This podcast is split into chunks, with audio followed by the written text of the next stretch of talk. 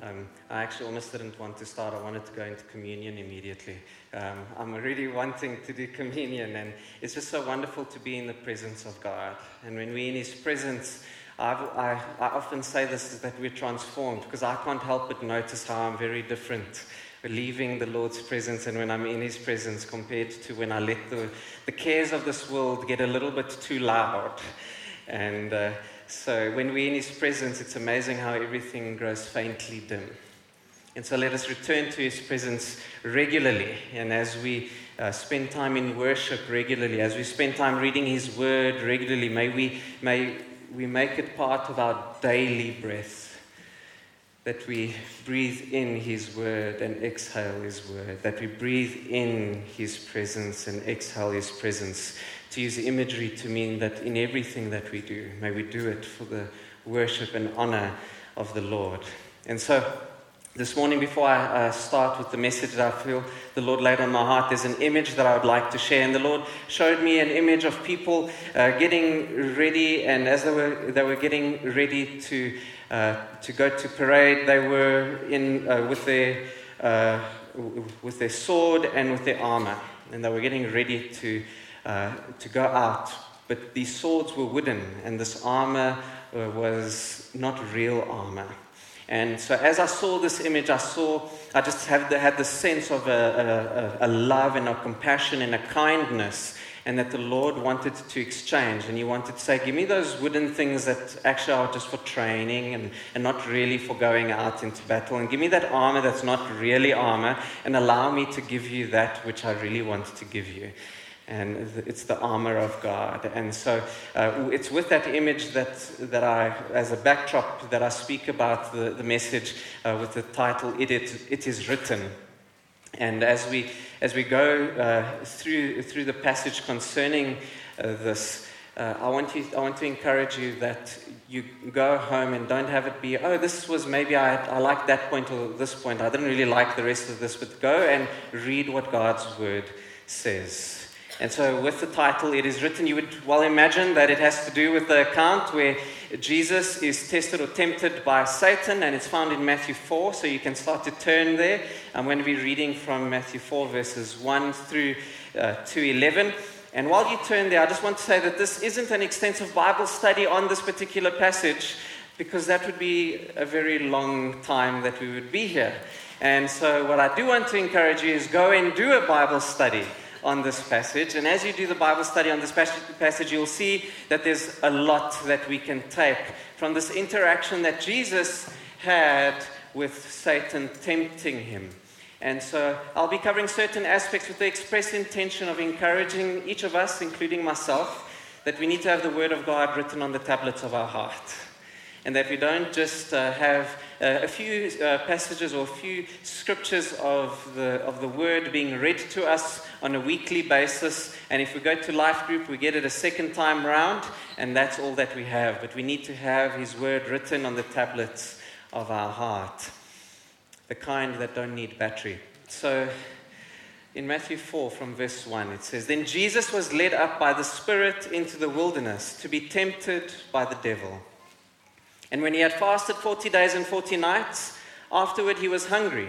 And now when the tempter came to Him, he said, 'If you are the Son of God, command these stones become bread.' But He answered and said, 'It is written, man shall not live by bread alone, but by every word that proceeds from the mouth of God.' Then the devil took Him up into the holy city, set Him on the pinnacle of the temple, and said to Him, 'If you are the Son of God, throw yourself down, for it is written, He shall give His angels charge over you, and in their hands they shall bear you up, lest you dash your foot against a stone.' Jesus said to him, 'It is written again, you shall not tempt the Lord your God.' Again the devil took Him up on an exceedingly high mountain, and showed Him all the kingdoms of the world and their glory. And He said to him, 'All these things I will give you if you fall down and worship me.' Then Jesus said to him, 'Away with you, Satan, for it is written, you shall worship the Lord your God, and Him only you shall serve.' Then the devil left Him, and behold, angels came and ministered to Him." And so this is a little bit of a, or it can be seen as a bit of a showdown of showdowns. This is Satan coming to tempt or to test Jesus Christ, our Lord and Savior. And there are quite a few things that we can learn from this passage, but the first thing that I just want to share is just to give a, a short overview of the different temptations that Jesus faced, and what does that mean for us? And so Jesus faced different temptations that follow the three patterns that are common to all humanity. The first one is the temptation of concerning the lust of the flesh. Our Lord was hungry, and the devil tempted him to convert stones into bread. And so what did Jesus do? He replied with scripture. He replied with Deuteronomy eight verse three. The second one is temptation concerning the pride of life. And here the devil uses a verse Uh, uses a verse of scripture. He even used scripture. And he used Psalm ninety-one, verses eleven and twelve. But then Jesus replies again with scripture to the contrary, with Deuteronomy six sixteen, stating that it is wrong for him to abuse his own power. And then the third temptation concerns the lust of the eyes. And if there was ever a way that if Jesus here on earth could circumnavigate or go around the element of having to die on the cross and all of that that he needed to do on our behalf, it was with this temptation that Satan was offering him. And yet there he still decided to send the enemy away, again with Deuteronomy six and verse thirteen. He used scripture each time, and each time this scripture is what allowed him to overcome the test or temptation. And so Jesus here modeled something for us. He modeled with how to deal uh, how to deal with temptation, and he modeled how we need to endure trials and tribulations, because he tells us there will be trials and tribulations, but take heart, for I have already overcome. And so this was one of those times where he had already overcome for us. He showed us how to overcome it. And so if we go to Hebrews two eighteen, we will see one of the reasons why he had to be tested or tempted. And it says, for in that he himself has suffered, being tempted, he is able to aid those who are tempted.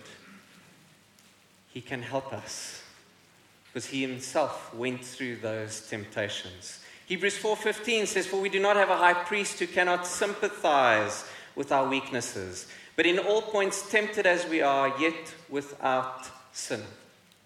And so he went through greater temptation than we could ever face, greater test that we could ever face. And because of that, he can sympathize and have compassion for us. And so I don't know about you, but how many of us do exactly what Adam and Eve did, that when they messed up, they tried to hide from God? And so when we mess up, we try to distance ourselves. Maybe we feel like there's a disconnect with God. We feel too ashamed to come to, uh, before the Lord. But actually, if we look here, he's saying, because I can sympathize with you, because I was tested, because I was tempted, because all of that, please come to me so that I can help you. I can help you through these things. And so he was giving us a model of what to do, because yet unlike us, he is without sin. And if you go look here at this passage as well, you'll see that Jesus was led into the wilderness directly after being baptized. And if you go read the account of his baptism, I would say to you that it's probably the most glorious baptism that has ever occurred.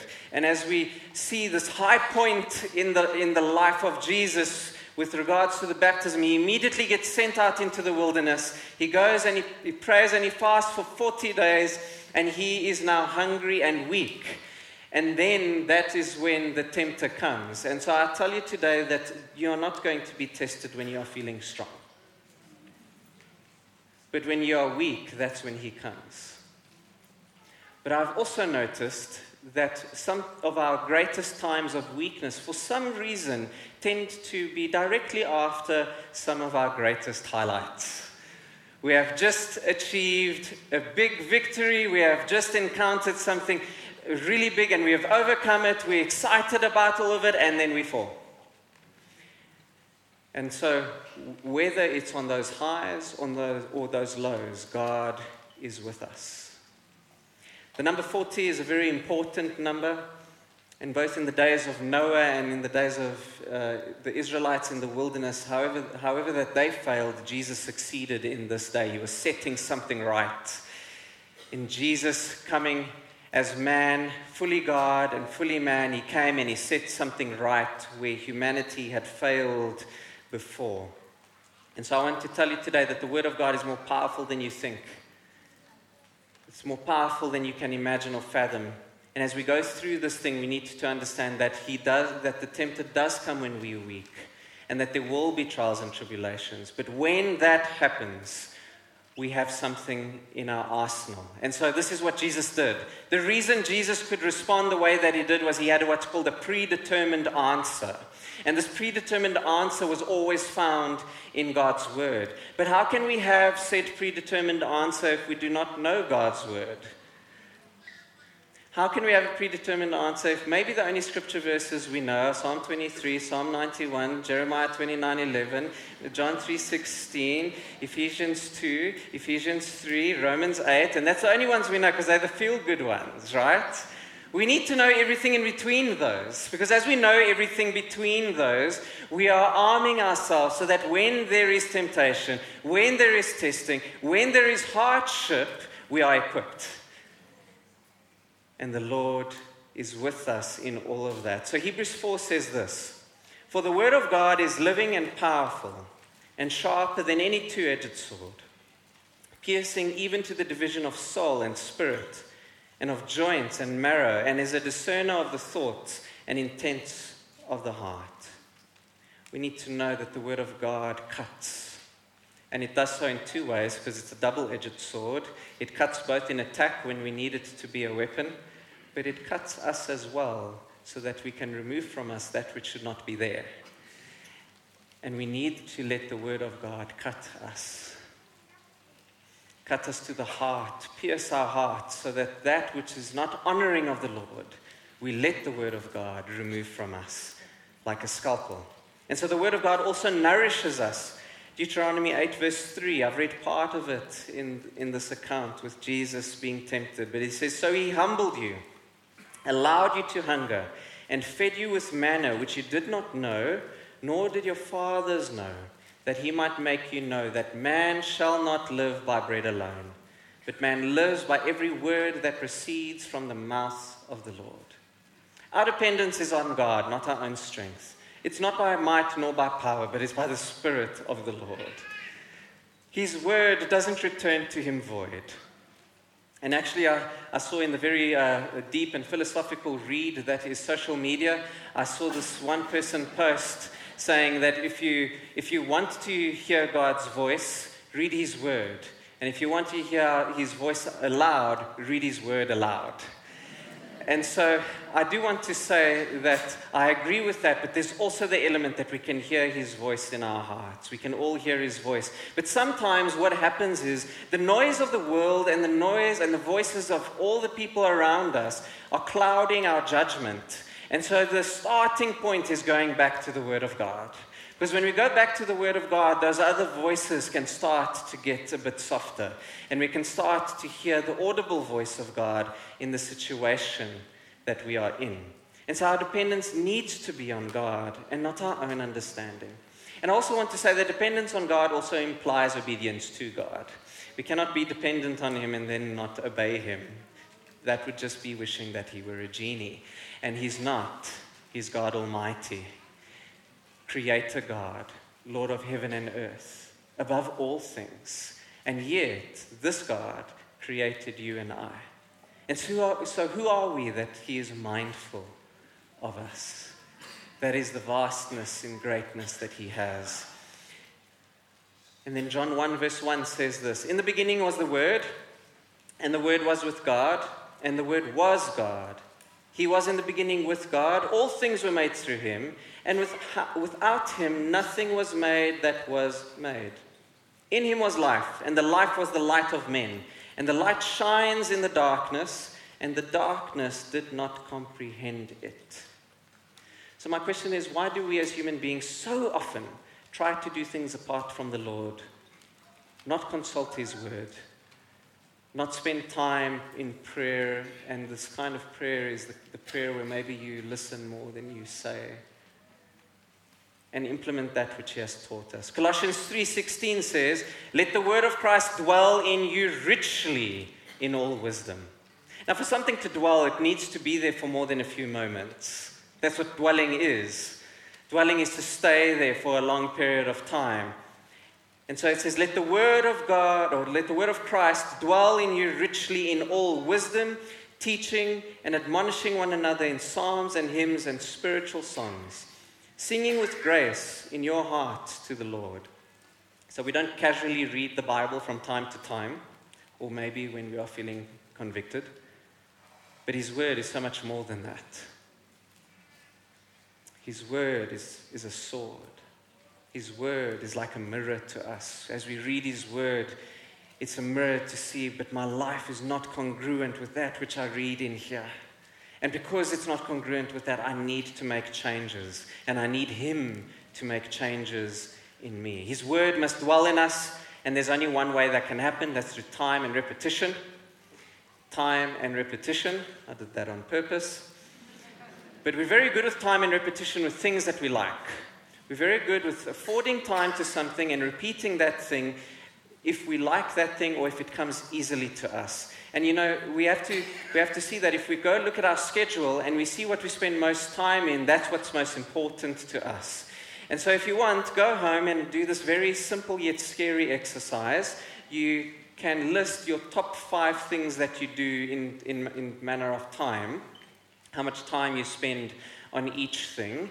And when you do that, you may read it and weep, repent before the Lord, and you will see that you'll, you are probably going to have to change where spending time in his presence is. I did it once, and I, I went home. It was after a life group visit, and I, I, I went home, and I repented, and I said, Lord, how can I not be spending more time with you? I say I love you, but yet I don't spend enough time. And so we need to spend time with the person that we say we love.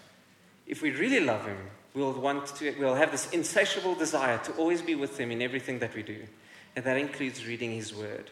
And so I want to give you this image. It's an image of two, two jars. And in these jars, you can fill them with either blue or red beads. And now what happens is the blue beads represent everything that is good and in keeping with God's will for our life. So that would be things that we would, let's think uh, of uh, basic things at first. That would be reading God's word. That would be spending time in prayer. That would be spending time in worship. There will be devotional things, all of that. But it could be other things that the Lord has called you to as well. Maybe he's called you to something to do with evangelism within your workspace. Maybe he's called you to be a business owner or businessman, and you're still sitting, enjoying a very comfortable salary because you're too afraid to step out, whatever it is. But there are these things, these beads, these blue beads that are in keeping with what God's plan and will is for your life. And we fill our life with those beads during good times. And if we fill a jar with blue beads, it's, it's obviously it goes without saying it's filled with blue beads, but there might be some red beads. And these red beads represent things that are not in keeping with God's will. And maybe they're not even, it's not even sinful. It's just not in keeping with his will for you. And so well, there might be some things that a lot of other people might be able to do, but for you, they can cause hang-ups. They can cause you to stumble, whatever that may be. And those beads, let me just again make, make a list uh, of, of basic things. Maybe you're someone who uh, watches way too many uh, episodes of whatever series is your favorite series. And you're on season twenty-two of whatever series that is, and you have watched all twenty-two seasons this year so far, and we are on day seven. And maybe that's you. Uh, just on a side, I don't think anyone's ever been on their deathbed and said, I really wish I watched one more episode of that. Um, it could be you doing something good. People say that reading is good for you. It's good. It opens up your mind to things. It's good for vocabulary and all, all, all those things. But maybe you're reading, to put it simple, rubbish. Maybe you're reading, reading things you shouldn't be reading. Maybe you're watching things that take your mind to things that you shouldn't be going to. Maybe there's nothing actually inherently wrong with that thing that you're watching. But for you, it causes you to stumble. It causes you to have doubt. It causes you to spend too much time on that thing. So all the red beads could be anything that could become an idol. And so we have another jar, and this jar is predominantly filled with red beads during the good time. And one day these two people meet, and for some reason they bump into each other. And that bump is a collision of sorts, uh, not physically, but probably through words. And what comes out of the person that has spent their time filling their jars with blue beads is the blue beads. So in those times of trouble, if we have before the time of trouble spent our lives filling ourselves with that which the Lord asks us to, in the time of trouble, his word comes out. And when we are tempted, suddenly we can say, it is written. It is written for each one of those things. And suddenly we have wisdom for that, for that scenario. Why? Because we've been filling ourselves with those blue beads. But if we're the person who fills that jar with red beads, what will come out of ourselves in that moment is what we've been filling ourselves with. So if you've been filling yourself with perhaps watching things that are maybe a little bit more on the violent side concerning movies, then maybe when, when something happens, you'll be a little bit more aggressive and attacking than you should be. Maybe you wouldn't be implementing the biblical principle of that if someone sinned against you, you go to your brother in private and then try to win him over. And if that doesn't happen, then you go with two or three witnesses. Why? You didn't read that scripture and you didn't know to apply it. You were too busy watching Netflix. And so we need to fill ourselves with the very things that we need when it's a time of trouble. But we do so when it's not a time of trouble. Jesus could respond like this because he had the word inside of him. Jesus is the word. And because of that, he could go through these forty days of fasting. And at his weakest physical point, he was able to respond as he needed. And we need to understand and we need to admit to ourselves that actually we are responsible. We are responsible for what gets inside of us. We are responsible for what we watch, listen, and read. And we're also responsible for the amounts thereof. And so I'm not saying you need to go cancel every subscription that you have, sell your T V, get rid of the D S T V decoder. For some, maybe it will be good because their team keeps losing. But But what we do need to do is we need to have the things that we watch not be the things that guide us, but instead, God and his word and his spirit need to guide us. It should be him who is the rudder of our lives and him who is his word, who is a lamp unto our feet. And so it's all very good and well to say this statement. I love this statement, so as I say it, I'm not actually bashing it. But I want to add something to this particular statement, and it's this. It says that God said it, I believe it, and that settles it. And so the reason I say it's incomplete, it's not that the statement itself is incomplete. It has a good heart, and the heart behind it is even the one I want to add. But I think many times when we say it, we say, God said it, I believe it, and that settles it, and I'll sit right here. But what we actually need to do is add one more, and it's, and I shall live it. Because what good is the word of God to you if you read his word and it's this intellectual exercise that you never use to transform the way that you think or the way that you live? Because if you really want to change your lifestyle, you must first change the way that you think, because your thoughts become your words, and your words become your actions, and your actions over a period of time form your habits, and your habits are your lifestyle. And so if you want to change the way that you live, you need to change the way that you think. And you need to start reading God's word, because his word is the compass for our thought life. His word is the compass for how we should live. And so we add that saying, and I shall live it. James two verse eighteen essentially says this. It says, but someone will say, you have faith and I have works. Show me your faith without your works, and I will show you my faith by my works. And as we fill ourselves with God's word, things will change within us. So is the word of God in you? Has his word cut you? Has his word transformed you? And so everything that I've said right now is what can be termed very spiritual. So what does that mean for us practically in our day-to-day? We must read. I think I've hammered that point. We must study what we read. We must pray about what we read. And we must try to understand what we read. And then we need to implement what we read. And so as we read and study and pray and meditate on his word and spend time mulling over things and spend time being introspective, as well as rather going, sometimes there's going to be something in the Word where you know, I don't need to think about this. I might not even agree with it, but I'm just going to do it. Because you are most welcome to disagree with what the Lord says. Just know that you are wrong. And so, in that time of disagreement, which I've had, I've also decided to start implementing that which I disagreed with, because I know He's right and I'm wrong.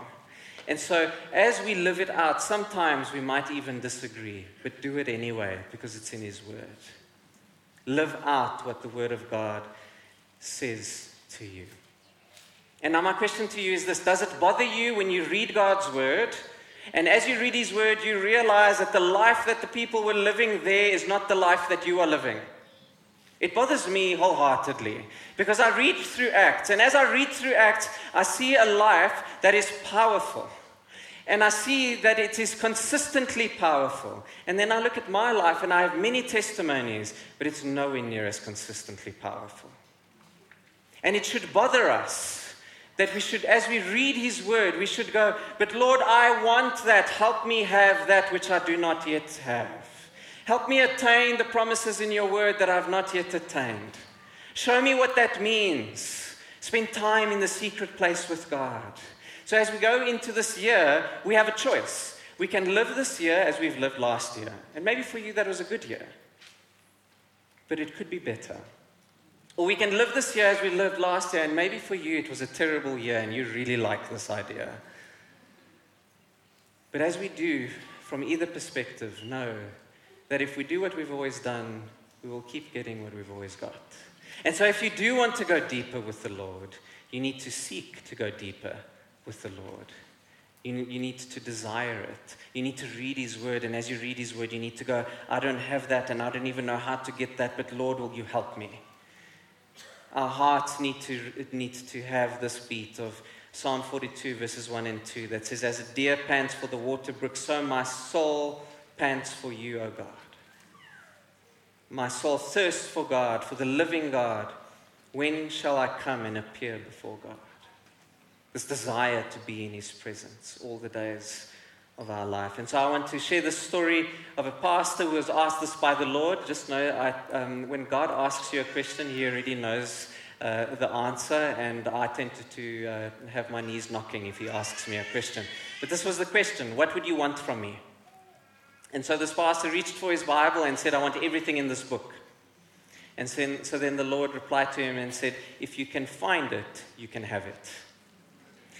And so we do need to read God's Word. And it's not just about cognitively seeing the words on the page, but it's about pursuing the person who gives them to us. And as we pursue the person who gives these things to us, we are pursuing our Creator God, who knows us, who formed us, who knew what He formed us for before we were even in our mother's womb. And He knitted us together so that we could go and perform that which He has caused us to, to, to do. He has prepared good works for each and every one of us. And so, what does this have to do with temptation? So, here's a quote for you concerning temptation. We tend to think of temptation as all the big sins that uh, in human, in, in the human understanding, we go, if I don't do those, I'm a good person. But here's what temptation is. Temptation is an enticement to get a person to act contrary to God's will. Temptation is an enticement to get a person to act contrary to God's will. And so when we understand that that's really temptation. So temptation could be that I just, maybe I do come to church, and I do go to life group, and I do say all the nice Christianese things. I even say, be blessed, brother, when I leave, right? Or when someone asks, how are you? I reply with, I am blessed. I even act that way. Temptation could be doing all of those things, but not actually truly seeking the Lord with all your heart, soul, strength, and mind.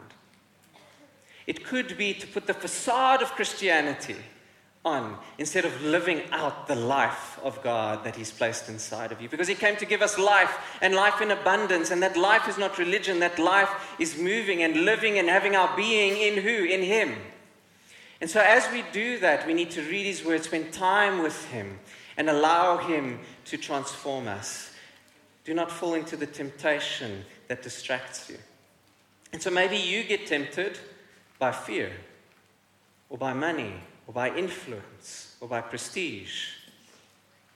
Whatever it may be that impacts us, that causes us to stumble, Lord, I pray that you will strengthen us and that your word will be alive in us, sharper than any two-edged sword, so that we can live out those predetermined answers. And so now I want to give you a new word for predetermined answers, um, so that A, it's easier to remember, because predetermined answers is a bit of a mouthful, and B, because it's actually the reality of what it is. Pre- having a predetermined answer is having wisdom. It's knowing what the Word of God says and applying it. Because every time you are confronted with that thing, you know what the Lord wants you to do. And because of that, you apply that which He tells you. And so if we wish to step into this year and live in the power of God and have the victory that He desires for us, we need to daily draw near to Him. We need to daily walk with Him. We need to daily submit to Him. And we need to daily read His word, eat His word in great amounts. And not just those three to five verses that maybe you have in that particular plan. If that's what you're reading, that's fine. May I challenge you to then take an extra ten minutes to go and do a deeper study concerning those three to five verses. And as you do that, you will see that the word of God will transform you, and you will see the world through His eyes and not your own. And as we see the world through His eyes and not our own, suddenly it's a bit harder to convince us of things that are not godly. And we can see through the lies. And I want to encourage you that everyone needs to sometimes have someone uh, look at them and say, but that's not what the Word of God says. And the reason I say that is even Elisha's servant, who was wholeheartedly serving, had this moment where Elisha had to pray and said, Lord, show him. And yet, and Elisha's servant saw that there were more for them than there were against them. And so maybe you might be serving the Lord wholeheartedly. And as I speak to you, you're going, I, I don't really know what you're wanting me to do, because the, other than the time that I sleep, I'm not sure where I can fit all of this in.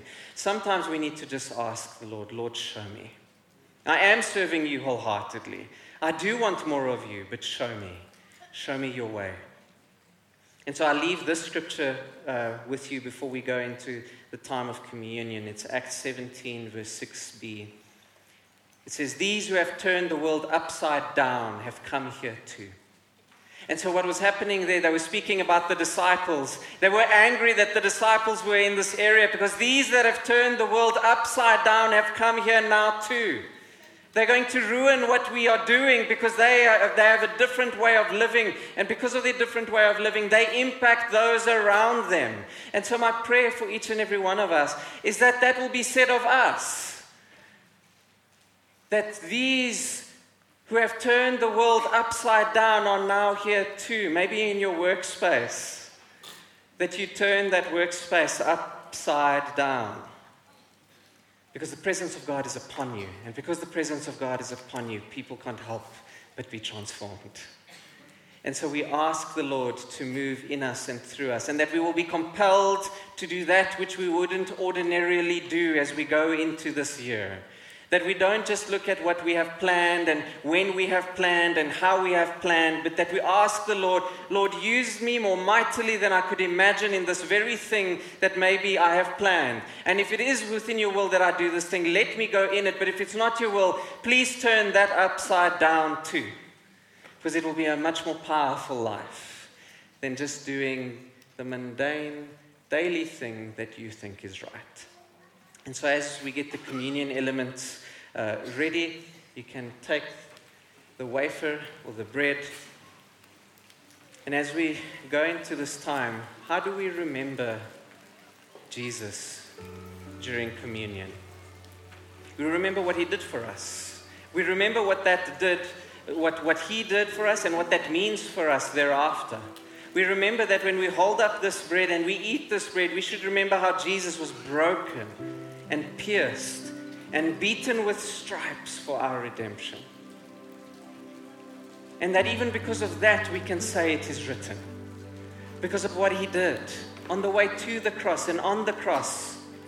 And it says it in Matthew twenty-six, verse twenty-six, and as they were eating, Jesus took bread blessed and broke it and gave it to the disciples and said, "Take, eat, this is my body." And so, Father, we hold up this bread right now, and we thank you, Jesus, that this, this bread or this wafer represents your body and what you did, and that you took all of our punishment upon yourself. And that as you took that punishment upon yourself, that we now today can remember. And as we remember this, we can know and be confident that it is a finished work of the cross. So take and eat of the bread.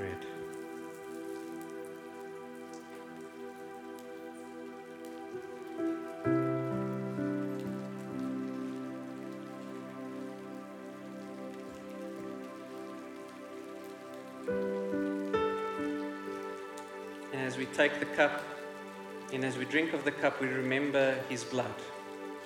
We remember his life poured out for us on Calvary. Calvary. And as we remember his life poured out for us on Calvary, we, we remember that his blood has made us clean. His blood has washed us clean from all sin. We remember that because of the finished work of the cross, we are now in right standing with God the Father. We remember that because of that, we can come boldly into his throne room. And so, Jesus, we thank you for your blood. We thank you for what you did for us on the cross. We thank you that you have washed us white as snow. We thank you that we are now in right standing with God the Father. We thank you. And Lord, if there's anything that we've done, we say, "I'm sorry, Lord. I'm sorry where I missed it with that. Lord, I come to you and I repent of that. I lay it down. It is no longer part of my life. And I thank you for being cleansed once more. I thank you that your blood was shed once for all." I'll take of the cup.